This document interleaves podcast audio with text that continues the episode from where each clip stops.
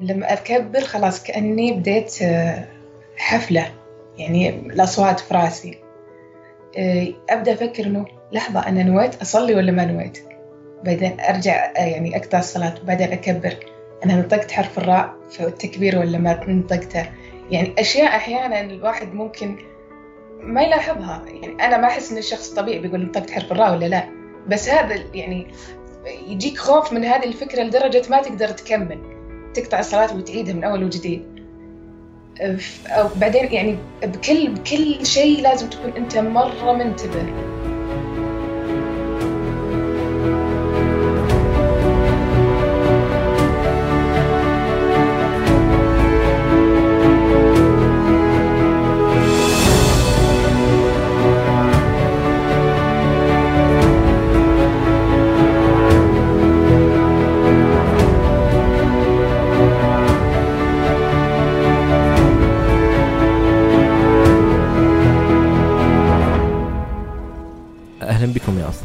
اليوم حلقتنا مع شذا.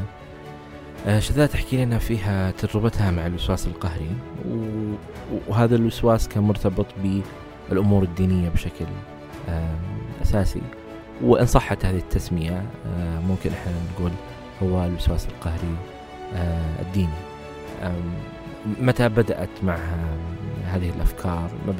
متى بدأ معها موضوع القلق ورحلتها من يمكن حتى يعني الجامعة حتى إلى تخرجت وإلى لحظة قريبة وهي لا تزال يعني في صراع ومحاولات وبحث عن الحل والطريقة المناسبة للتعايش مع هذا الاضطراب. فهو جزء مرتبط بثقافتنا كمسلمين، هو جزء مرتبط بالطقوس والعادات والواجبات والفرائض اللي احنا نمارسها بشكل يومي كمسلمين. لا تنسوا يا أصدقاء تقييم البودكاست على آيتونز، كذلك مشاركة الحلقات السابقة عندما تحبون عبر منصات التواصل المختلفة. أي شخص حاب يشارك تجربته معنا هنا على البودكاست، أتمنى منك أنك تتواصل معي على العنوان البريدي وهو أسامة آت وجدان دوت كوم. كل شيء ذكرناه في هذه الحلقة تجدونه في وصف هذه الحلقة. أي شخص حاب يدعم بودكاست وجدان بشكل مادي عبر منصة باتريون تجد رابط الدعم في وصف هذه الحلقة. وشكرا لكم، أنا أسامة بن نجيفان وهذا وجدان.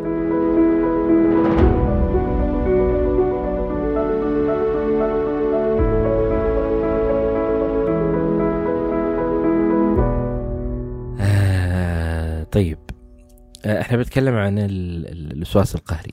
آه متى متى اول شيء عرفتي هذا المصطلح؟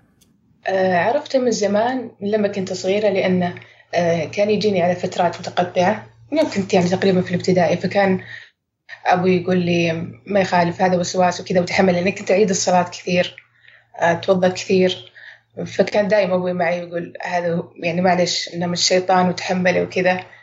فكان يجيني على فترات ويروح، ما ما كان يأثر كثير في حياتي، لكن كان يعني مصطلح الوسواس معروف خصوصا عندنا في العائلة، يعني في كذا حالة. فهو كان يطلق كمصطلح، مش يعني مصطلح طبي بقدر ما هو هذه وسوسة بس تروح إن شاء الله وتختفي. أي طبعا ما كان عندي الوعي الكافي بالمرض نفسه إلا لما درسنا يعني نبذة بسيطة في الثانوي، فعرفت إن في شيء اسمه الاضطراب الوسواس القهري، يعني يعني شيء خط... مو مو عادي يعني. آه في أحد من من من العائلة عندك كان مشخص بال... بالوسواس القهري؟ آه في يعني ال... ناس يعني قريبين بالعائلة يعني كان عندهم، مو مشخصين لكن يعني واضح التصرفات. طيب آه أنت طبعا زرت العيادة صح؟ إيه. متى زرتها؟ آه لما كنت في الأولى جامعة تقريبا. آه يعني لما أنا كل في كل مرحلة يعني مثلا وفي بداية المتوسط بداية الثانوي وكل مرحلة يكون يعني عندي قلق زيادة عن اللزوم، شخصيتي بشكل عام قلقة. فلما جيت في أولى في أولى جامعة كنت مرة قلقانة يعني، ولما جيت في ثاني جامعة كنت قلقانة إنه راح أرسب كل المواد، راح أرسب فيها، راح أرسب إلا أن يشاء الله، مع إني كنت أجيب درجات كويسة بس كان هذا الخوف دائما موجود. ولما جيت في سنة ثانية جامعة كان عندي الخوف دائم من الرسوب و... وفي نفس الوقت جاني وسواس قهري في الصلاة، فكان الموضوع مرة شين يعني، مرة قلق ومرة كان ياخذ مني وقت طويل. قلت لأبوي أنا ما أقدر، يعني يا إما إني أكمل دراستي أو يعني ما أقدر يعني أجمع بين الاثنين، القلق أحسني بنفجر يعني مو بطبيعي. فرحت العيادة في عام تقريبا ألف وأربعمائة وخمسة وثلاثين، والحمد لله يعني كان مرة مرة تجربة كويسة. إذا تتذكرين إيش الأمور اللي كانت بالنسبة لك تقولين إنه هذا القلق ما كان يعني ما كان في وقتها لما تفكرين إنه طبيعي؟ كنت مثلا لما أرجع البيت أخذ مثلا ساعتين عشان أتوضأ، ساعة عشان أصلي، يعني كان مرة كثير. وكنت مرة أقلق يعني يعني لما أدخل يعني مجرد وقت الصلاة مثلا، حتى لما أكون نايمة تمام أحيانا أقوم قبل وقت الصلاة، ماني حاطة منبه بس أصير قلقانة أصلا طول الوقت، يعني حتى النوم كان يكون مرة صعب. ومع ضغط الاختبارات وكذا، فكان القلق وهو أكثر عامل كان مأزمني في هذه الفترة، غير أني أحتاج وقت، يعني أحتاج وقت أذاكر وأحتاج وقت عشان أصلي أمارس العبادات بشكل طبيعي. يعني إيش إيش الطقوس اللي أنت كنت تمارسينها وقت يعني قبل ما تصلين؟ مثلا أول ما أسمع الأذان خلاص كأنه جرس إنذار، أبدأ يعني دقات قلبي ترتفع وأبدأ أرتجف. ولما أدخل تكرم دورة المياه خلاص أنا بتوضأ، أبدأ أول شيء مثلا أشك في النية، لما أبدأ أتوضأ أقول لحظة أنا نويت ولا ما نويت، بعدين أعيد من البداية، بعدين لما أي لما أعيد أنا ما غسلت فمي، أنا ما تمضمضت، يعني ما غسلت وجهي زين، مثل المكان هذا ما غسلت المويه، مع أنه مستحيل يعني الشخص الطبيعي ما توقع أنه يفكر بهالشيء لأنه المويه يعني توصل كل مكان، لكن ما تقدر تتعدل، يعني ترجع تعيد من البداية، كل مرة تعيد عشان أنت قلقان وتبي تطمن إنه أكيد وصلت المويه، لأن عندي اعتقاد إنه مثلا ما توضيت بشكل صح فما راح تقبل صلاتي، وإذا ما راح انقبلت صلاتي خلاص بروح النار. يعني في كذا الفكرة هذه تصير مسيطرة على الشخص وتصير مرة قلقانة، يعني ما أقدر أهدي نفسي، تصير الفكرة مسيطرة عليه، فأكد أهدى شوي.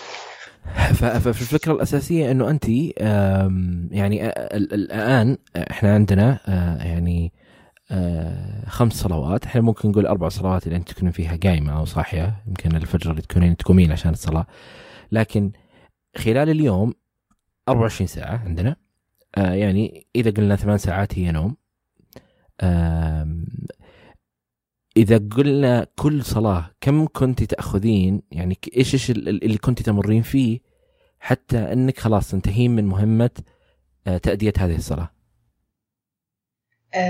في البداية في البداية يعني أول مرة أنا جتني انتكاسة، بس في هذه المرحلة اللي أتكلم عنها كنت تقريباً أخذ لكل صلاة ساعتين. للصلاة الواحدة؟ للصلاة الواحدة إيه، أه يعني أتوضأ كثير كل مرة أعيد، يعني أحياناً في الاست... يعني في الطهارة بشكل عام يكون كان عندي وسواس بعد، أه ولما أجي أصلي يعني مثلاً أعيد ال... يعني كم ركعة صليت، أحياناً أعد، أه أسلم كثير، لما أركع أقول لا يمكن رجلي طلعت، يمكن عندي شعرة واحدة طلعت، فأروح أعيد، ولما أفسخ لحظة أنتقد وضوئي ولا لا أروح، يعني كل شوي أبدأ من نقطة صفر. وكان أكثر شيء يعني أحس بالضغط من ناحيته أنه وقت الصلاة محدد، فكان هذا يخليني أرتبك زيادة.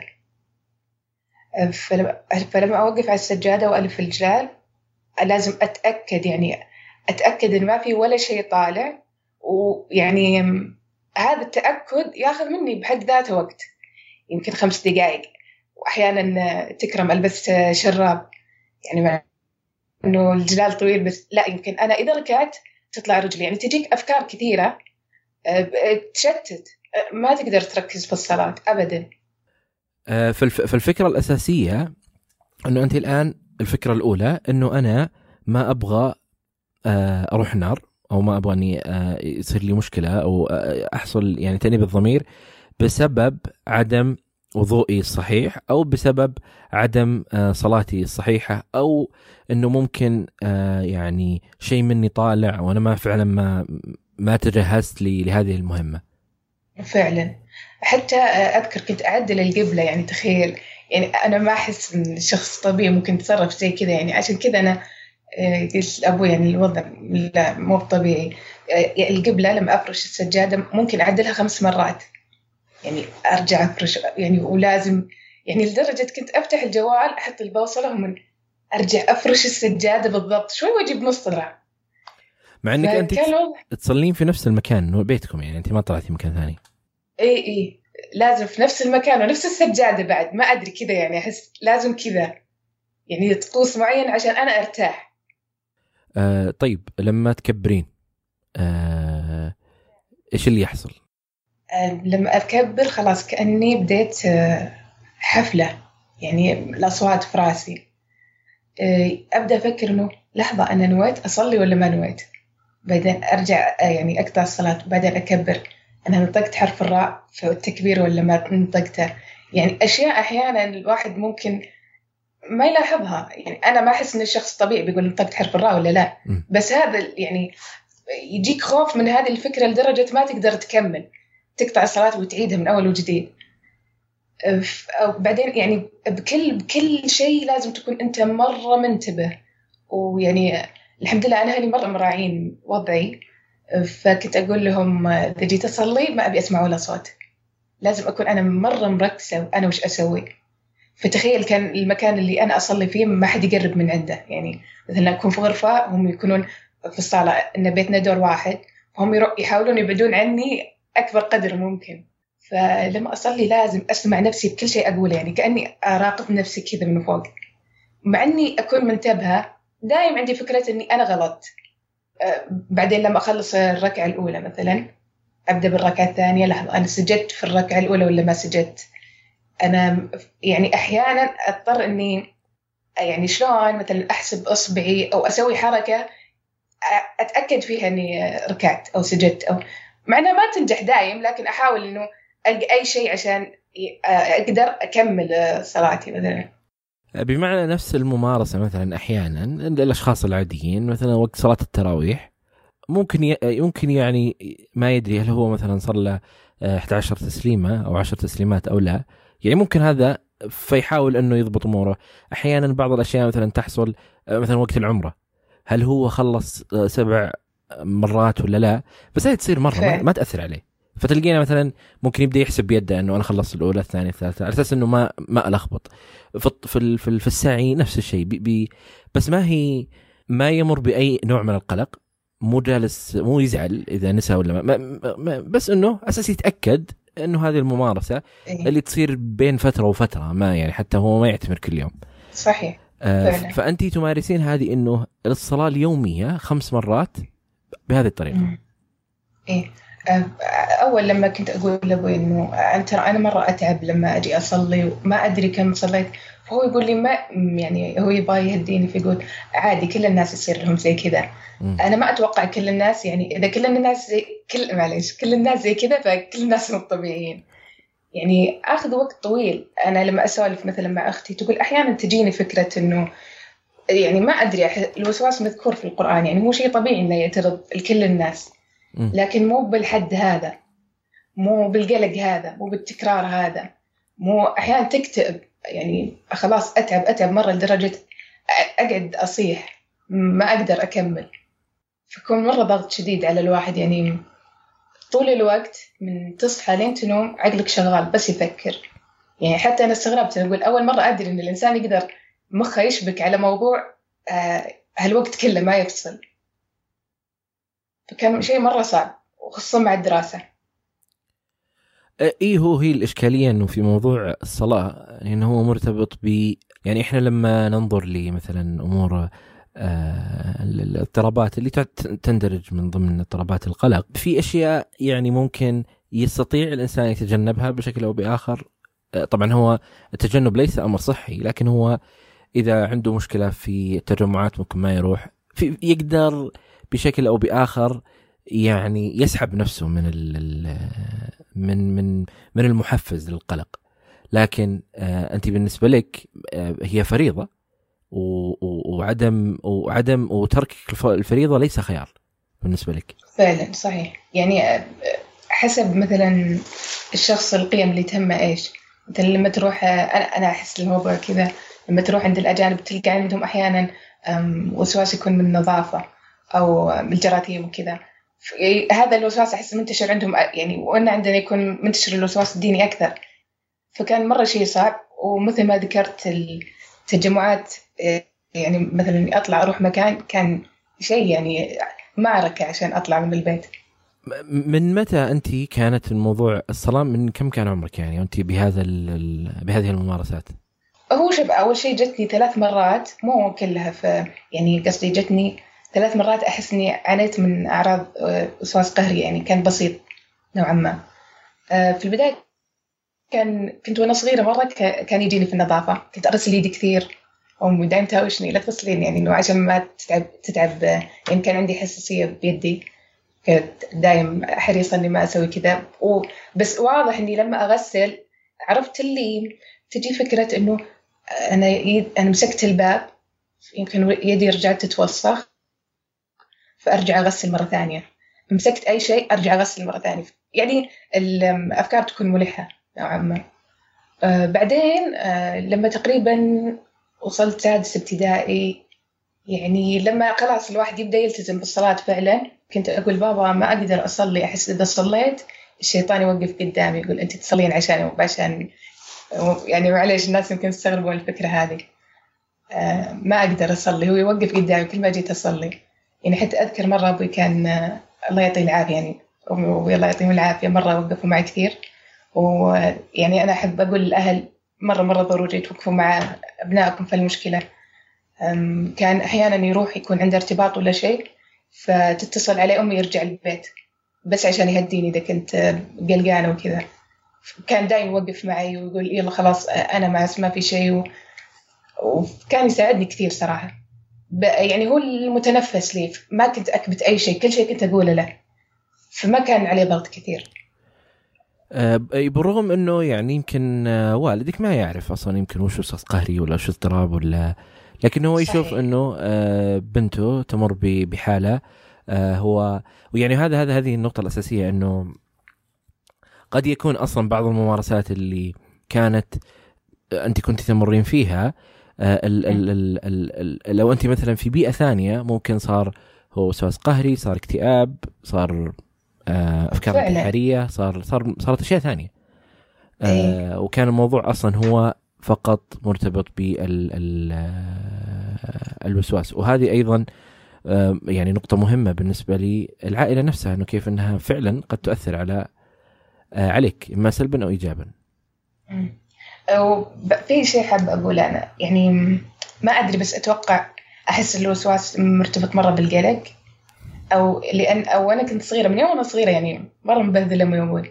آه كنت أحيانا لما أكتب الحروف أول ما دخلت المدرسة آه كنت أصيح أقول ماما ليش الحرف حقي ما يطلع زي حرف الطباعة. مم. كانوا مصدقين يعني، واو سلامات. إيه. فكانوا دايما يقولوا لي عادي عادي يعني، عرفت حب الكمال بشكل مرضي. فكانوا أهلي تعبانين معي من هالناحية يعني، دايما يحاولون إنه خلاص أهم شيء تسوين اللي أنت تقدرين عليه، ومو مو بلازم إنه أضغط على نفسي مرة كثير. كنت دايم أحاول إني أكون بيرفكت كل شيء. إي وكم جلستي آه يعني على هذا الحال في موضوع الصلاة؟ آه كانت آه لما جتني أقول لك بسادس ابتدائي، وجتني مرة في المتوسط ما كانت تتعدى أربع شهور يعني، يمكن حتى شهرين. خلاص آه مو أبوي يطمني فأقتنع بالتطمين اللي هو يقوله لي وتخف، مع إني سمعت إن التطمين مو بحل لكن كان يمشي معي. بس أقصد إنه ال ال ال الممارسة هذه كنتي تمارسينها أو كانت توقفت يعني، ما عاد صرتي تقلقين بموضوع الصلاة؟ آه إيه وقفت الممارسة، لكن واضح من تعليقات الناس إني أبالغ. مرة كنت أنا أحيانا ما أكون واعية يعني، يكون تصرف طبيعي مني آه أحس أتوقع إن هذا الطبيعي. مرة في المدرسة كنت أتوضأ، تنجتني واحدة من البنات قالت أنتي تتوضين ولا تتروشين؟ يعني واضح إن الموضوع كان أوفر، بس أنا ما كنت منتبهة. بس ما لأنه يمكن ما كان يقلقني، أحس إنه وممكن أنا أعتقد إن الأمور المفروض تكون بهالشكل يعني. يعني أعتقد ما أدري إذا تصحيني أو لا أنه أنت فعلا كنت تمارسين الطقوس، لكن الفرق أنه كان اللي حولك ما كانوا ينكرون عليك هالتصرفات. إيه لا هو شلون أقول لك يعني بدون يعني ما أقلق أنا ما أتوتر، غير أني أنا ما أطول أصلا، لكن في مبالغة لا كل شيء يكون مية بالمية. طيب هل في في يعني في في حياتك هل حصلت بعض الأمور أو بعض الطقوس أو العادات أيضا كانت مرتبطة بموضوع الوسواس غير الصلاة؟ أي يعني مثلا حب الكمال في كل شيء. م. يعني وأنا أدرس مرة نقصت درجة ونص واحدة من المواد على سؤال ما شبته، رحت للأستاذ ولس أبكي وكذا. يعني يعني حب الكمال هو شيء حلو بس يعقدك في نفس الوقت، يعني تحس بضغط مو طبيعي. يعني الإنسان بالنهاية ما يقدر يصير كامل في كل شيء. آه إيه يعني حتى لما يعني أنا أحب أمارس الطبخ كهواية، فمرة يعني إذا صلحت شيء وما زال مرة أزعل، يعني شلون يعني أنا أغلط وأنا فاشل وأنا يعني ما أتقنت شيء خلاص، يعني مرة يعني أتحطم إذا ما ضبط الشيء معي. يعني فأحس إنه في كل شيء في الترتيب وكذا في في يعني يطل عليك الوسواس صديقك. يصير في هذه الفكرة إنه والله أنت يعني ما ما يصير إنه فعلا موضوع يعني ما يصير إنه موضوع ديني أو شيء، لا خلاص يصير كل شيء أصلا، فصير تلقاها في في الأمور الثانية كلها صار فعلا. بس أحس يعني في الجانب الديني يكون في قلق، لأن ما أدري والله يمكن عشان مثل ما قلت لك القيم. اي طبعا هو اكيد انه موضوع الوسواس القهري عند ال عند المسلم وغير بتكون غير عند الشخص في ديانة ثانية غير مسلم، باختلافها. وسبب الاختلاف انه ليس فقط اختلاف ال ال القيم واختلاف الاشياء، بس انه تختلف الثقافة، يختلف المجتمع، تختلف اشياء كثيرة يعني يمر فيها الانسان. فعلا. طيب اللحظة اللي انت قررتي فيها تزورين العيادة النفسية آه هذه متى كانت؟ آه كانت في ثاني جامعة الترم الأول. آه مرة تأخر السواق ما رجعني البيت، وجلست أبكي في السيارة عند السواق، فتفشلت مرة. يعني لما رحت لأبوي قلت بابا شوف ما أنا ما أقدر أكمل كذا، أنا جلست أصيح لأني قلقانة. أفكر أني الحين لما أوصل البيت متى بتوضأ، كانت تقريبا الساعة اثنتين ونص، متى بتوضأ متى بصلي، راح يأذن العصر وأنا ما صليت الظهر وأنا ما عندي عذر جمع يعني أجمع الصلاة مع بعض. أنا أدرس في نفس المدينة اللي أنا ساكنة فيها. كنت مرة متوترة وقلت بابا بيروح العيادة، ومرة كان يعني الحمد لله أهلي مرة متفاهمين، فعلى طول رحنا العيادة وشخصتني الدكتورة. قلت أنا ما كنت أدري في أدوية، قلت لها لا لا ما تعطيني علاجات، أبي هذه الأشياء اللي يسوونها في الأفلام تجلسين معي ومدري إيش. قلت لا أنت يعني شوي مرحلة متقدمة، غير إنه أنا كنت يعني أروح المستشفى في منطقة ثانية. فقالت لي لا لازم تأخذين حبوب. فلما أخذتها كذا أهلي جل... يعني تعرف النظرة اللي في المجتمع كذا، كانوا مرتابين شوي، وأبوي سأل كثير عنها وأنا كنت خايفة. بس جاء موقف يعني مرة مرة انقلقت فيه، ما خذيتها في البداية، كنت جلست أسبوع كذا ما خذيتها. بعدين جاء يوم الأيام طلعت قلت بابا أنا ما عاد أقدر، كنت أحاول أصلي وما قدرت، يعني طولت مرة مرة طولت، يعني بدأ اليأس يتمكن مني. فلما طلعت قال خلاص خذي العلاج، أنا سألته وإن شاء الله أنا كويس كذا. فلما خذيت العلاج يعني إيش أقول لك، سحر يمكن. أول أي والله أول أسبوعين كذا يعني تخيل إني خذيتها نهاية شهر أحد عشر في العيد، طلعت أصلي برا البيت وأنا ما كنت أصلي برا البيت. يعني كان مرة شيء يعني قلت واو في حياة زي كذا، في في يعني الناس طبيعيين، واو شيء عجيب صراحة. إيه وهذا وهذا الاكتشاف إنه آه يعني إنه الحياة هي كذا أصلا، مو بأنا اللي كنت عايشتها فعلا. يعني يعني الناس يقدرون يعيشون، يعني أنا القلق اللي كنت عايشة فيه مو طبيعي، يعني كنت أحسب كل الناس مثلي، يعني عندنا القلق هذا. فقلت واو يعني والله الحياة حلوة، وصرت حتى شخصيتي تغيرت، صرت مريحة ومدري إيش. مرة مرة تغيرت، استمريت عليه سنتين، وقفت مع نهاية الجامعة. كان واو، كنت فرحانة، كنت أنصح الناس بعد يعني إنه واو لا تخلون أنفسكم، لازم تهتمون بصحتكم النفسية وكذا، يعني كان مرة شيء كويس.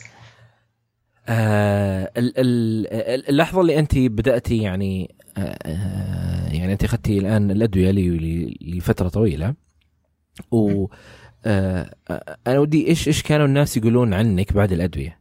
خلنا خلنا الناس اللي ما يعرفون اللي أنت تمرين فيه، لا أنا أتكلم عن الناس اللي يعني يشوفون قبل وبعد بس ما يدرون إنك تاخذين دواء.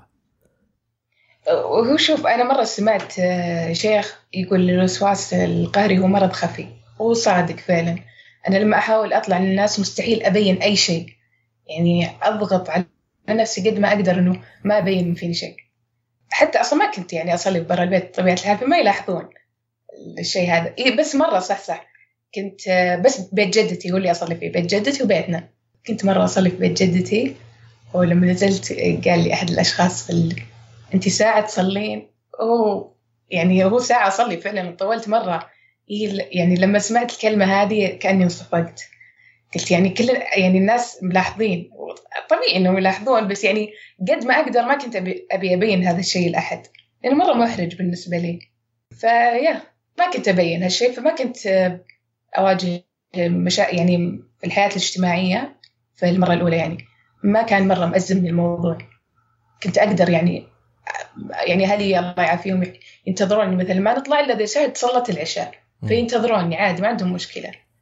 طيب الآن ال ال ال يعني الأعراض اللي أنت مريتي فيها في موضوع الأدوية وموضوع ال ال ال الاضطراب، هل تعتقدين أنه يعني أو شيء، هل في أعراض أنت مريتي فيها بسبب الأدوية؟ يعني أعراض جانبية قصدك؟ أي. لا ما كان في أعراض جانبية نهائيا. فكان الأمر بالنسبة لك هو يعني أنت كنت تاخذين دواء طبعا كل يوم؟ أي. هل أخذتي جلسات؟ لا للأسف المرة الأولى ما أخذت جلسات. أي. أخذتي يعني الآن الزيارة الأولى شخصتك أنه هو فعلا الوسواس القهري، فاستمريتي فترة مع الأدوية، كانت أمورك تمام إلى أن حصل انتكاسة في الموضوع. إيه. متى حصلت هذه الانتكاسة؟ بعد ما وقفت، كان أنا وقفت العلاج لما تخرجت من الجامعة عام ألف وأربعمائة وثمانية وثلاثين، بعد ما تخرجت من الجامعة بسنة. كانت أوكي، رجعت شوي قلقانة وكذا، بس أنا في المعدل الطبيعي، تصرفاتي في المعدل الطبيعي. أه بعدين صار موقف، يعني تعرف أحيانا أنه لما يصير شيء تقول أوكي هذا الشيء راح يجيني مرة ثانية، تعرف يعني أنا أحس اللي عايشين مع الوسواس يقولون أوكي هذا بيبدأ مرة ثانية يتكلم، ما راح يسكت الحين. فصار لي موقف تقريبا قبل رمضان عام ألف وأربعمائة وثمانية وثلاثين، ومن لحظتها يعني ردة فعلي تجاه الموقف بدأت كذا، يعني بدأ يرتفع القلق من ناحية، يعني ما كان سلوكيات، لكن كان التفكير إنه هل أنا قلت شيء حرام؟ هل أنا قلت شيء غلط؟ هل أنا استهزأت بالدين؟ بدأ تكون عندي الأفكار كذا، غير أن أصلا كان في ضغط، يعني كان عندنا أشخاص مرة قريبين في العائلة تعبانين، فكنت أصلا كأن الوسواس جاء يعني قال أوكي أنا خلنا أكمل يعني الموضوع، مرة انكتمت مرة واحدة. فبدأ معي من هذه، جلست سنة كاملة كان عندي وسواس قهري فكري، بس ما كنت ملقيت له بال كثير، يعني كنت أقول أوكي خلاص الأسبوع اللي بعده بطيب، بكرة بطيب، لكن يعني كيف أنا أقول لك أنه أدري إن هذا وسواس فكري؟ لأني كنت من يوم أف... من يوم أصحى لين أنوم الفكرة نفسها تتكرر في بالي، مهما حاول أطردها يعني مستحيل. مثلا لما يصير موقف حتى لو يكون بسيط مرة، مثلا لو أروح لوحدة من صديقاتي ويقول أبوي خلاص الساعة اثنا عشر ترجعين البيت، ومثلا رجعت الساعة واحدة، تمام، أقول أوكي الآن الحين عصيت أبوي، والعصيان عقوق، والعقوق من كبائر الذنوب، يعني أنا بروح النار. وأجلس أسبوع كامل أصيح وقلقان وما أكل، وهلي مرة زعلانين علي يقولون ليش أنت تسوين كذا، وما أقدر أقول لهم، يعني أحس ما راح يتقبلون، يعني شلون أنت فكرتي زي كذا، عرفت؟ بيستغربون طريقة التفكير هذه. وفي نفس الوقت كان في ضغط في العائلة، فأنا ما بيزعلهم، ما بيخليهم يحزنون زيادة، يعني إنه الموضوع رجع. بس كان في يعني مرة معاناة من ناحية الوسواس القهري، حتى لو كان ما في سلوكيات، مو مريح، متعب جدا. يعني كنت ما أنام إلا لما أسمع مديتيشن، يعني أشوفت هذه المقاطع اللي باللغة الإنجليزية، فيكون مديتيشن مدته مثلا ساعتين، أجلس أسمع وأنهار لما يخلص وأنا ما نمت والأفكار ما وقفت. يعني شيء مرة متعب. أحيانا أنوم من كثر التعب، يعني كنت مثلا أستدعى على السرير ست ساعات كذا والفكرة موجودة وتهاوشك و... و... يعني مهما حاولت توقفها، يعني أوكي تقول خلاص خلاص أنهينا الموضوع، بكرة إن شاء الله بقوم وأكمل تفكير، يعني لا تخافين بنكمل تفكير، بس أغمض عيوني ترجع. أنا ما أدري حتى شلون ترجع أصلا، يعني شيء يقهر مرة. هذا بعد المرحلة الأولى اللي أنت وقفتي موضوع، يعني لما وقفتي الدواء. أمم وقفت الدواء، جلست أربع شهور، بعدين صار الموقف اللي علمتك عليه، بعدين بدأت سالفة إنه الأفكار. الموقف كان إيش؟ كان كان جدي يضحك على الإمام حق مسجدنا، تمام، يقول صوته مو بحلو زي كذا، وأنا ضحكت. لما ضحكت قلت الحين أنت تهزيتي بالإمام والإمام قاعد يصلي. يعني عرفت أربط الأشياء. أنا دائما لما أشرح الناس هالفكرة يجلسون طالعون فيني زي اللي سلامات شلون فكرت كذا، بس إيه تجي في بالي بهالشكل. بس الفكرة إيه الفكرة الأساسية اللي موجودة دائما مرتبطة بموضوع الأمر الديني وتأثيره والذنب، وشعورك بالذنب وشعورك بال... بعمل الأمر اللي هو غير مقبول أو كذا، دائما مرتبط بهذا الشيء. فعلا تأنيب الضمير يعني والإحساس بالذنب دائم موجود. ليش طيب تعتقدين ارتباطه بالدين بشكل أكثر؟ أنا قلت ل...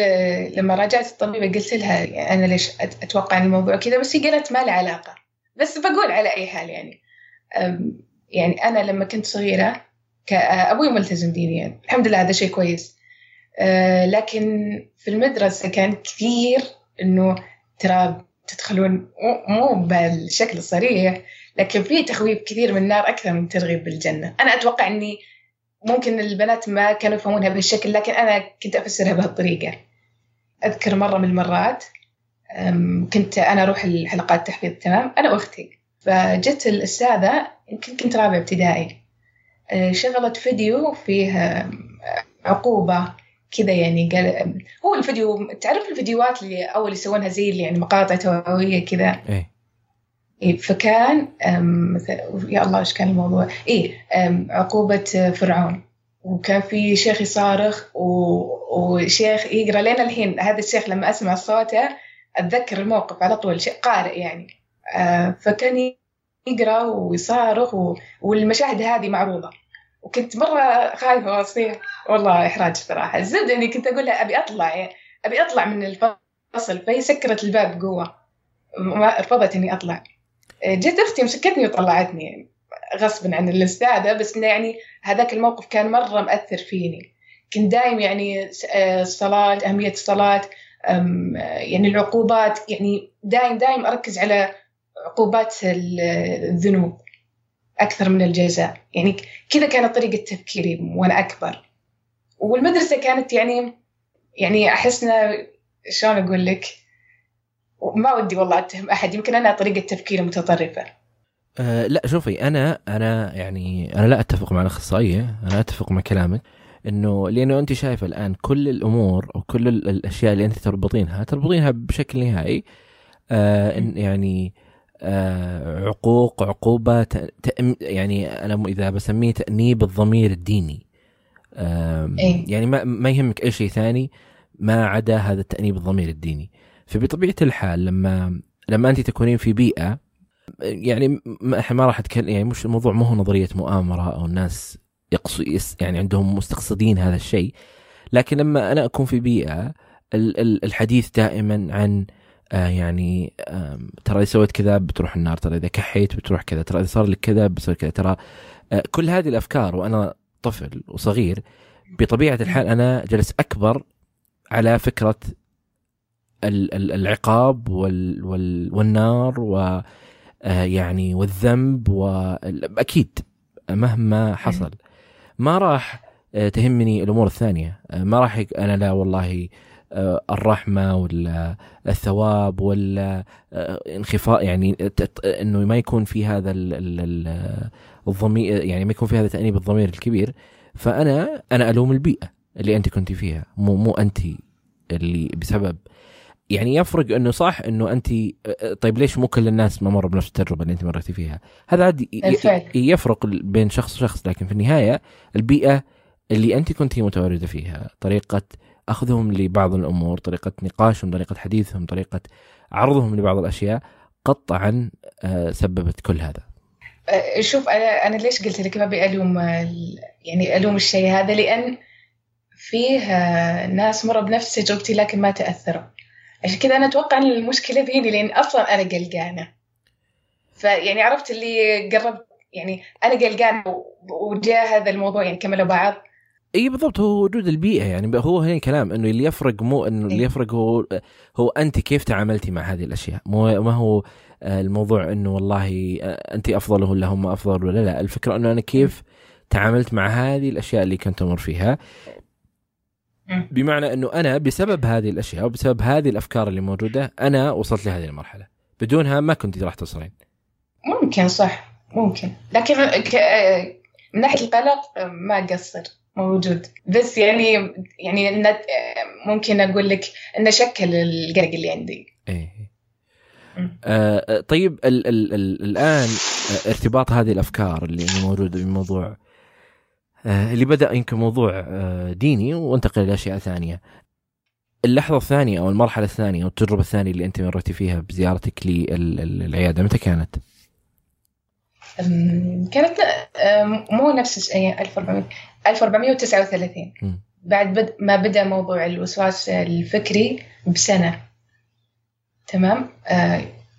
يعني بنفس الوقت لما كملت سنة أصلا القلق ما كان طبيعي، بس كنت أقول خلاص بكرة بكرة راح تحسن الوضع، بكرة يعني كان كنت متفائلة إنه بكرة راح يزين، مع إن كنت مرة يعني حتى تغيرت من الناحية الاجتماعية. الناس يقولون دايم يقولوا مدي أنتي صايرة نفسية، ليش أنتي دايم مع يعني معبسة، ليش ليش دايم كنت حزينة أصيح. يعني لو لما تجيني فكرة يعني تخنقني حرفيا، ممكن أقعد أسبوع أبكي، أسبوع مكتئبة، لين يعني الفكرة تكون دايم دائما لما أصحى لما أنوم وتتردد في بالي، فكانت مرة تقلقني. لكن بعد سنة تقريبا بدأ الوسواس رجع في الصلاة، وأنا ما كنت متوقعة يعني إنه يرجع في الصلاة نهائيا. يعني شفت لما يعني أنا عشان أقول خلاص أنا جربت وسويت الصلاة وأنا عارفة كيف أواجه، يعني مستحيل يجيني مرة ثانية. إيه.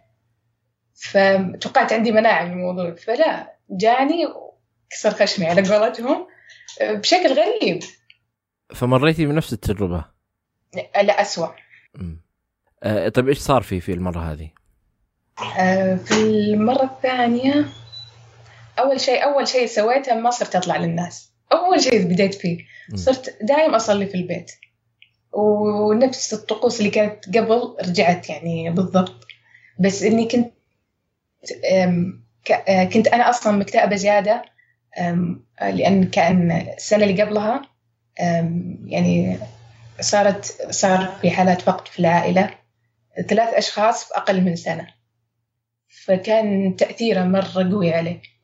آه عشان كذا كنت أصلا أنا مكتئبة، فهمت، وجاء الوسواس فكان خلطة مو كويسة أبدا.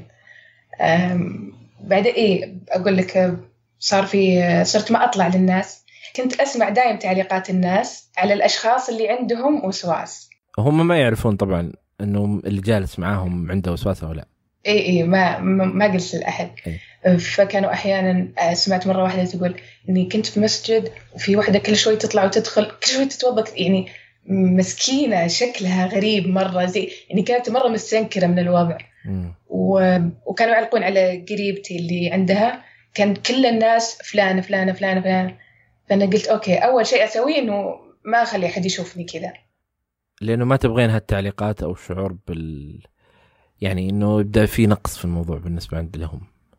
أمم فكنت دائما أول شيء صرت مرة أجلس في البيت عاد يعني يوم خربت على نفسي. صاروا دائما يقولون ليش ما تجين وكذا، بس قلت معلش يعني أحس إني أواجه تعليقاتهم بأنهم وين اختفيتي أهون علي من إني أواجه تعليقاتهم هذه وش قاعدة تسوي، يعني كان أسهل كثير. فصرت أصلي في البيت نفس الأشياء اللي قبل رجعت أتوضأ أتوضأ بعدين أصلي، أطول وأنا أصلي. كنت لما أكبر وأقرأ مثلا أقرأ سورة الفاتحة تمام، أقول لحظة أنا لما أوصل الآية الرابعة مثلا، يعني سورة الفاتحة مرة قصيرة، مع ذلك تجيني فكرة أنه لحظة ما قرأت الآية الثانية، بعدين أرجع بالبداية. فلما أبدأ كل ولما أوصل الأخير لحظة أنا ما أصلا ما بديت، فلما أرجع يعني تقريبا كانت صلاة واحدة، يعني هو شوف المدة أقصر لكن أحس القلق كان يعني قصدي المدة أقصر من المرة الأولى، أقصر من النوبة الأولى، بس القلق كان أكثر. يعني أقعد وأنا أصلي خمسة وعشرين دقيقة في الصلاة الواحدة، يعني الركعة الواحدة تخيل كم تاخذ مني، خمس دقائق, خمس دقائق أو أكثر، لأني أعيد وبعدين لما أسجد لحظة ما ركعت، بعدين أرفع وأركع، بعدين بعدين لحظة توصل لمرحلة أصلا يعني you lose the track، ما تدري أنت وينك فيه، فتقطعها وترجع من أول وجديد. طيب هل آه هل وصلتي لمرحلة أنه أنت ما عاد صرتي تصلين؟ هذه كانت أصعب شيء صراحة مريت فيه. أتكلم عن المرحلة هذه م. كان بداية السنة هذه. أنا لما رحت الدكتور أول مرة قالت إنه في ناس ما يصلون، وأنا يعني كان عندي دايم خوف من هالشيء إنه متى بيجي اليوم اللي ما أقدر أصلي فيه. بعدين هي صارت لي مشكلة بداية السنة، كان عندي مشكلة في الجهاز الهضمي تمام، كان عندي طفيليات أو شيء زي كذا. بعدين أنا صرت أجمع الصلوات تمام، بعدين يعني صرت أقول بابا معلش مرة كثير، يعني أنا بروح الدكتورة وبقول لها تغير العلاج، العلاج ما صار ينفع معي. طب أنا أنا قلت لك إني بديت رحت المستشفى في النوبة الثانية، فقلت لها شوفي ترى العلاج ما ينفع معي وأنا مرة يعني أتأخر وكذا. قالت ما يخالف ناخذ علاج سلوكي وخلص على هذا الدواء. قلت لا أنا مريضة وأنا خلاص يعني أنا صرت ليفل ثاني، أعطيني علاج ثاني. فهي غيرت لي العلاج لكن استمرت المشكلة، يعني أنا هو كان بطني يوجعني بس أنا حسبت إنها إني أوسوس إن بطني يوجعني. آه وهو فعلا كان في مشكلة، كان في مشكلة ما كنت أدري عنها، لأن أقول خلاص أي شيء يجيني عندي دايم فكرة إنه يمكن أنا دايم أشك بنفسي، عرفت إنه يمكن هذا من الوسواس، يمكن هذا مو بحقيقي، يمكن أنا أتخيل الشعور هذا. فلما رحت وسويت تحليل صار في عندي مشكلة فعلا وتعالجت منها الحمد لله. لكن يعني هو لما ارتفع القلق في هذه الفترة جاء يوم ما قدرت أصلي تمام، يعني مرة مرة كنت أجمع الصلوات بس جاء اليوم الثاني ما قدرت أصلي، فجلست أصيح واكتئبت مرة وسويت حركة مرة غلط يعني لا أحد يسويها. رحت لأمي قلت وأنا كنت أبكي، قلت لها إذا أنت تحبيني قولي الله ياخذها، لأن أنا مستحيل أقدر أعيش بالوضع هذا مرة كثير. أم قالت ويعني أسف خليتها تحزن زيادة، وقلت لأبوي لازم أروح للطوارئ لأن أنا مرة قلقانة، ما أكلت من يومين وتعبانة ما قدرت أصلي ولا نمت، أنا أحتاج أرتاح بس شوي عشان أقدر أرجع أقوم وأصلي و... يعني أكمل. فرحت المستشفى الطوارئ عندنا مستشفى الأمل، وكانت طبيبة عربية تمام، يعني تخيل أنا أول مرة يمر فيني هالموقف إني ما أصلي، وك يعني متخيل حجم الشعور بالذنب إنه ما صليت وما كان في عذر. أه كنت أبكي معرّة من نهار قدامها وقلت كفاين أبي أي شيء بس أبي أرتاح شوي، أعطيني أي شيء هديني، كنت أبي حبوب للأمانة، قلت أعطيني حبوب تهديني شوي عشان أقدر أرجع يعني أكمل مرة ثانية. فطلعتني كذا برود قالت ما أحس الحالة تستدعي يعني هي لما قالت كذا أنا بغيت أوقف كل أحط كل همي على جنب وأقولها وش الحالة اللي تستدعي، معلش علمين وش الحالة اللي تستدعي. فما ساعدتني في هذيك اللحظة. ولما هذاك اليوم ما صليت حسيت أني كنت يعني كأنه حبل وانفك، خلاص ما عاد أقدر أسيطر على الموضوع. عندي دائم قلق أني أنا ما راح أصلي، وفعلا تمر أيام علي ما أصلي فيها للأسف. ف ويكون القضاء صعب لأن الصلاة اليوم نفسها صعبة. فاليوم اللي ما صلي فيه أسجل أكتب الصلوات اللي ما صليتها، لكن يعني هذه أسوأ تجربة مريت فيها في كامل مسيرتي مع الوسواس. هذا شيء سيء جدا، ما أتمنى أنه يصير لأي أحد، إنه سالفة إنك ما تصلي مرة مرة يعني يعني مو مو مو تكسرك من جوا تقتلك. وهذه يعني طبعا يمرون فيها كثير من الناس اللي يمرون بتجربة الوسواس القهري، لأن لما نتكلم عن موضوع الصلاة اللي خمس مرات خلال اليوم أنت تتكلم عن جزء كبير من يوم الشخص، والجزء هذا الكبير يعني إحنا ما نتكلم عليش مثلا إحنا في ديانات تانية أنه مثلا يكون في يوم واحد أو يكون في طقس واحد أو يكون في شيء، فما يكون في هذاك الارتباط بالطقوس اللي تمارس. لكن آه كمسلمين احنا نعرف انه آه يعني آه يعني كأحد اركان آه ديننا انه هي الصلاة، وبدونها آه فاشياء كثير مره آه يعني احنا بنواجهها آه كمشكله في في تقبلنا الشيء اللي هو يصير وتقبلنا في في تجربتنا. آه يعني احنا احنا ما قلنا ان ارتكبنا مثلا آه يعني ذنب آخر، لا احنا ارتكبنا في أنفسنا حق آه غير يعني غير ما حد يستوعبه آه للناس اللي حولك. لكن عدم الصلاة هو هو أريح بكثير من التجربة السيئة اللي ممكن يمر فيها الشخص خلال استعداده للصلاة، خلال ذهابه للصلاة، ولما ينتهي. فتخيل كل هذه الأمور بكل بساطة يقدر يتركها إذا ترك الصلاة.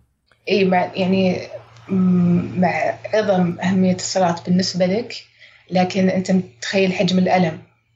وكان في محاولات يعني بس إنه إيش الفكرة، أنا لما كان كان يوجعني بطني لما قلت لك قبل التشخيص، كنت لما أصلي يعني طول الوقت عندي فكرة إنه انتقض وضوئي، بعدين أقول لا خلاص راح أتجاهله، ترى ترى وضوئي انتقض، يعني تكون الفكرة كذا في رأسي. بس أنا أبي أتخلص من العبء هذا، أبي أصلي وخلاص يعني بس أصلي كذا أي كلام. عرفت؟ فترجع الحلقة المفرغة تدور في راسك وترجع تعيد كل شيء من أول وجديد، لأنك ما تبغى ترتكب ذنب، ما تبغى تكون صليت بلا مبالاة. يعني ما أدري، أنا أحس كلنا كمسلمين نحس إن يعني كمسلم كشخص مسلم أحس أنا أقول إذا خليت أنا الصلاة ما يبقي لي شيء أصلاً، أنا بس يعني أسوي الأساسيات. كان فكرة مرعبة إنه حتى الأساسيات ما أقدر أسويها، يعني أنا وش أسوي الحين في هذا العالم؟ طب هل وصلت للمرحلة كان فيها إيذاء للنفس؟ يعني مو بشكل عنيف، شيء بسيط. يعني مثلاً كنت أنا أنقهر من نفسي، ف يعني إذا والله أحس sound so stupid، بس ممكن يعني أعض نفسي أحيانًا، أشد شعري، أخ... يعني أضرب رأسي في الجدار، والله ما أحرج الموضوع عليش. آه إلى إلى أنت يعني هو ال آه يعني ك كأنك أنت كذا ناشب في مكان لا أنت قدرت تطلع منه ولا قدرت ما تدري ما تسوي يعني. فالمكان كأنك في حلقة جن، إيه يعني مرة صغير المكان، فأنت ما تدري وش تسوي. طيب يعني أنا إذا صليت صار كذا، طيب إذا ما صليت صار كذا، طيب إذا طيب أنا وش أسوي الحين؟ آه ف... فهذه الإشكالية الكبرى من موضوع إنه آه أي شيء ثاني.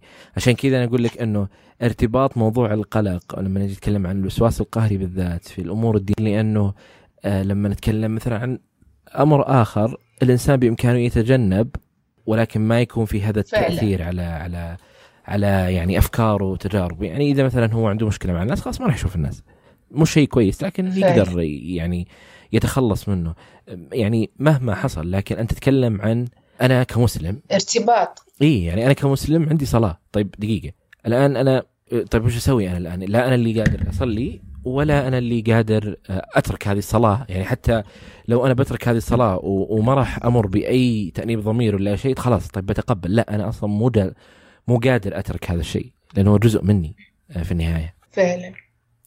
آه طيب المرة الثانية رحتي للعيادة آه و...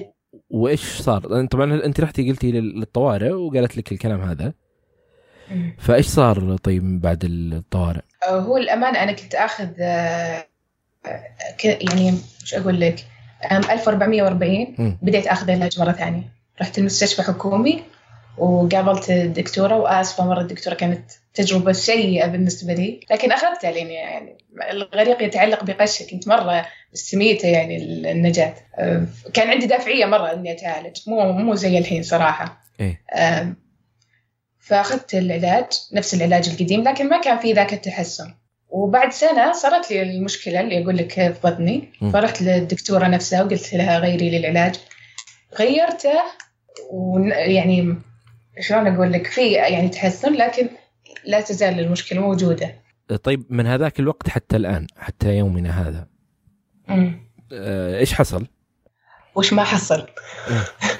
معليش يعني ما أدري صراحة من وين أبدأ، أنا أحس حرفيا حرفيا الوسواس حفلة سيئة تحدث لك كل يوم، أول ما تصحى يعني تشيلها منه كيف بتبدأ غير سلوكيات تكون مرة كثيرة، وغير أنه يأثر على الحياة الاجتماعية بشكل مرة كبير، ويأثر برضو على النوم الصحة. أنا نزل وزني عشرة كيلو من يوم بدأت الحالة معي بدون بدون رجيم بدون شيء، يعني تمر أيام ما أكل لأني يعني أكون قلقانة، بس أبي أصلي ولما أخلص الصلاة أبي أرتاح أريح مخي شوي. لا وتدري وش أسوأ شيء في الموضوع؟ إنه لما أنام تجيني أحلام إن في صلوات فاتتني، يلا خلاص لما يصير شيء زي كذا يعني مرة مرة مستفز. فيعني مرة صعب يعني إنك تحافظ على نمط حياتك اليومية شيء شبه مستحيل. وحاولت أخذ علاج سلوكي معرفي، أول ما دخلت على الأخصائية يعني أوجه لها تحياتي الحارة، أول ما دخلت قالت لي قوم أصلي قدامي، يعني أنا طلعت أنا ما أصلي قدام خواتي بالبيت، ما أصلي قدام أي أحد بالبيت، قلت لي قوم أصلي، لا عادي كل الناس في البداية أول شيء يخافون بعدين عادي يصلون. يعني مرة استغربت صراحة وقلت أوكي بحاول، يمكن أنا مو فاهمة الموضوع مو فاهمة فكرة العلاج السلوكي المعرفي. فلما جيت مرة ثانية ودائما أحاول صراحة أتهرب من سالفة إنه لما تقول لي قوم أصلي يعني أحاول أصرفها، فلما جيتها مرة ثانية طرحت طرحت عليها فكرة كنت مرة يعني بقول لك شيء، أنا دايم الأفكار الوسواسية والتصرفات ما أتكلم فيها مع المحيط اللي حولي، مو لأن المحيط مو مرحب، لأني أول شيء ما أبي أخليهم يحزنون زيادة علي، غير أن بعض الأفكار مرة غريبة إنك تشرح للناس الطبيعي ما راح يفهمونها. فشرحت لها واحدة من الأفكار اللي كانت عندي، كانت مأزمتني من سنة الفكرة هذه، كانت أكثر شيء متعبتني لكن ما ما صرحت فيها أحد لأنها غريبة. قالت لي إيه بحكت ضحكة استغراب، بس الموضوع كان مرة حساس بالنسبة لي، فأنا لما شفتها ابتسمت انهرت، يعني أنا كنت مرة زعلانة أصلا، يعني يعني أخذتها بمحمل شخص صراحة، ما إني ما أتوقع أبدا أنها تقصد الإساءة لي. قد جلست أبكي عندها، طلعت قلت بابا ما أرجع لها مرة ثانية، يعني يعني استخرت فيني بشيء أنا قعدت سنين عشان أطلع من خاطري، سنة بس يعني قعدت وقت طويل عشان أطلع من خاطري ومرة مأذيني. ولما قلت يعني أواجه ردة الفعل هذه مستحيل ما أرجع مرة ثانية، ووقفت للأسف علاج سلوكي معرفي ما كملت، صرت خلاص صرت أخاف أروح لأي أخصائية. هذه كانت متخصصة في الموضوع اللي أنت رحتي لها أو هي كانت بس علاج سلوكي معرفي ف اشتغلتوا على أكثر من شيء يعني، أو هل يعني متخصصة في الوسواس القهري؟ لا ما أتوقع، بس كانت مصادفة موجودة في نفس المستشفى اللي أراجع عنده، حاولتني الدكتورة عليها ليتها ما حاولتني. وهذا إلى وإلى الآن لا تزالين أنت تمرين بنفس التجربة هذه؟ مع الأخصائيات؟ إيه لا بطلت أروح خلاص. متى متى آخر مرة زرتي العيادة؟ بداية السنة هذه. بداية السنة الهجرية والميلادية؟ الهجرية. خلاص آه. رحت وحتى الآن ما زرتي أحد؟ لا. آه طيب ال ال طيب خلال السنة هذه الآن هل أنت قدرتي تتعاملين مع الشيء اللي أنت تمرين فيه أو لا؟ والله لا, لا. صعب صعب ما قدرت, لأن أقول لك بهالسنة هي أول أول مرة يصير لي إني مر يوم ما أصلي, وتكررت الأيام هذه كثير, فحس إني يعني زي اللي صرت طايحة في حفرة ما أقدر أطلع منها, يعني ما أقدر أصرف تفكيري عن هالشيء, غير إنه أصلاً تجيك أفكار ثانية, يعني ما الوسواس ما يخليك, يجيك في كل جوانب حياتك, لكن تحس إنك قدام يعني حجرة كبيرة ما تقدر ما تقدر تحركها أبداً, ما تقدر تسوي شيء. طيب الآن يعني طبعاً كيف الوسواس آه مع ما يحصل في هذا العالم اليوم؟ والله سيء, والله ما أكذب عليك, إذا قلت أحياناً كثيرة آه يعني لما أنسدح على السرير أنا أقول يا رب ما أقوم بكرة وينتهي الكابوس هذا, يعني تحس إنك في لوب, في حلقة زمنية مفرغة, اليوم نفس بكرة, يعني بس اللي يختلف حجم الصعوبة, اليوم ممكن يكون أصعب من بكرة, بكرة بيكون أخف شوي.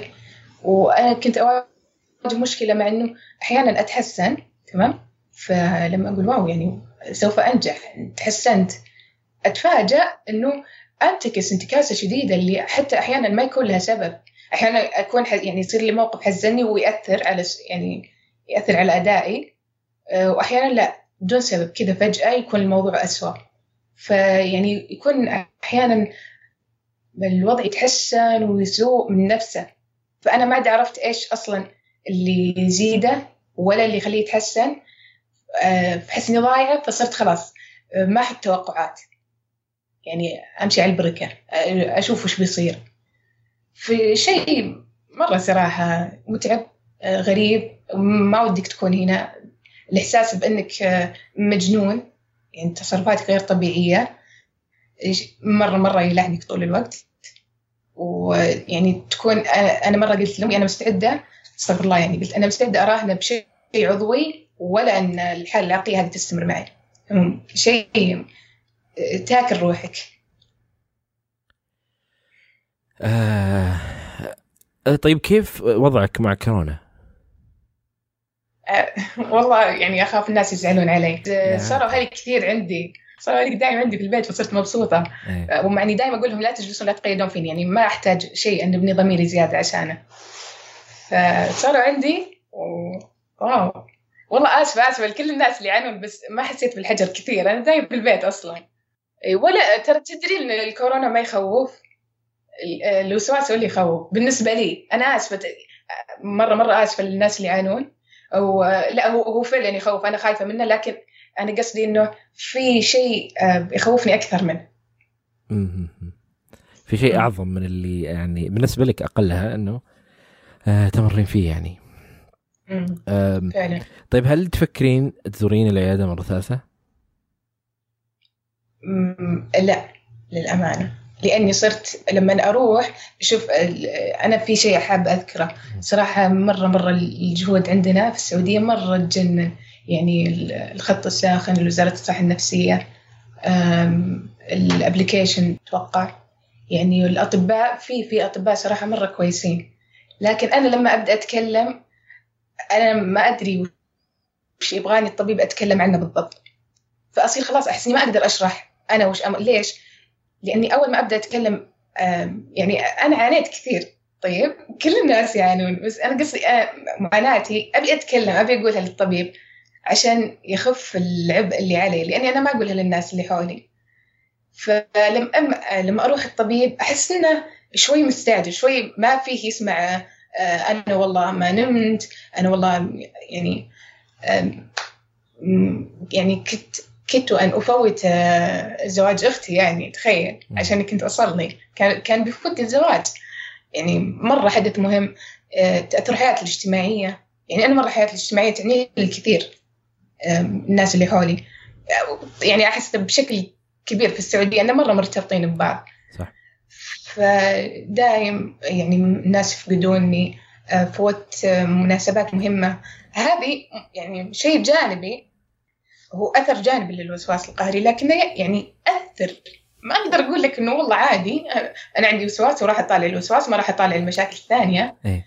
فلما أروح الطبيب أحس يعني قلت طيب أوكي أنا مش تخلي بالأشياء هذه، فلما أروح ما أدري أبدأ من وين فأسكت، أقول أوكي خلاص اكتب لي عادة صف وأطلع.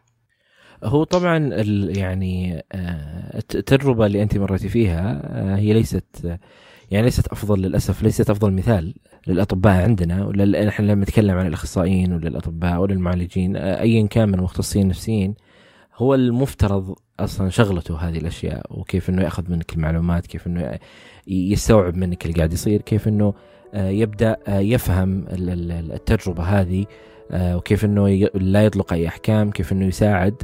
يعني أنت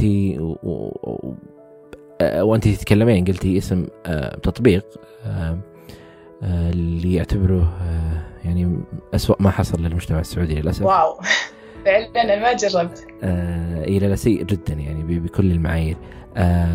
فبس في في الخيارات الثانية والخيارات الممتازة اللي موجودة، لكن إن شاء الله يعني يعني أنا متفائل إنه ممكن الأمور إن شاء الله تتحسن يا رب.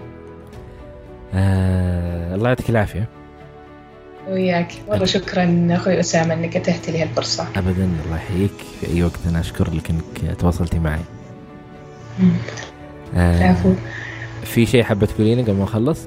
آه، أحب أشكر كل أصدقاء وجدان، أحس إنه مثل العائلة، بس شكرا كثير. الله يعافيك، شكرا لك. شكرا لكم يا أصدقائي لسماعكم لهذه الحلقة. لا تنسوا تقييم البودكاست على آيتونز، نشر الحلقات عبر منصات التواصل المختلفة يساعدنا كثيرا. أي شخص حاب يشارك تجربته معنا هنا البودكاست أتمنى منك تتواصل معي على البريد الإلكتروني وهو أسامة آت وجدان دوت كو، وتجدون طرق التواصل في وصف هذه الحلقة. أي شيء ذكرناه في هذه الحلقة تجدونه في وصف هذه الحلقة. آه وشكرا لكم. أنا أسامة بن نجيفان وكنتم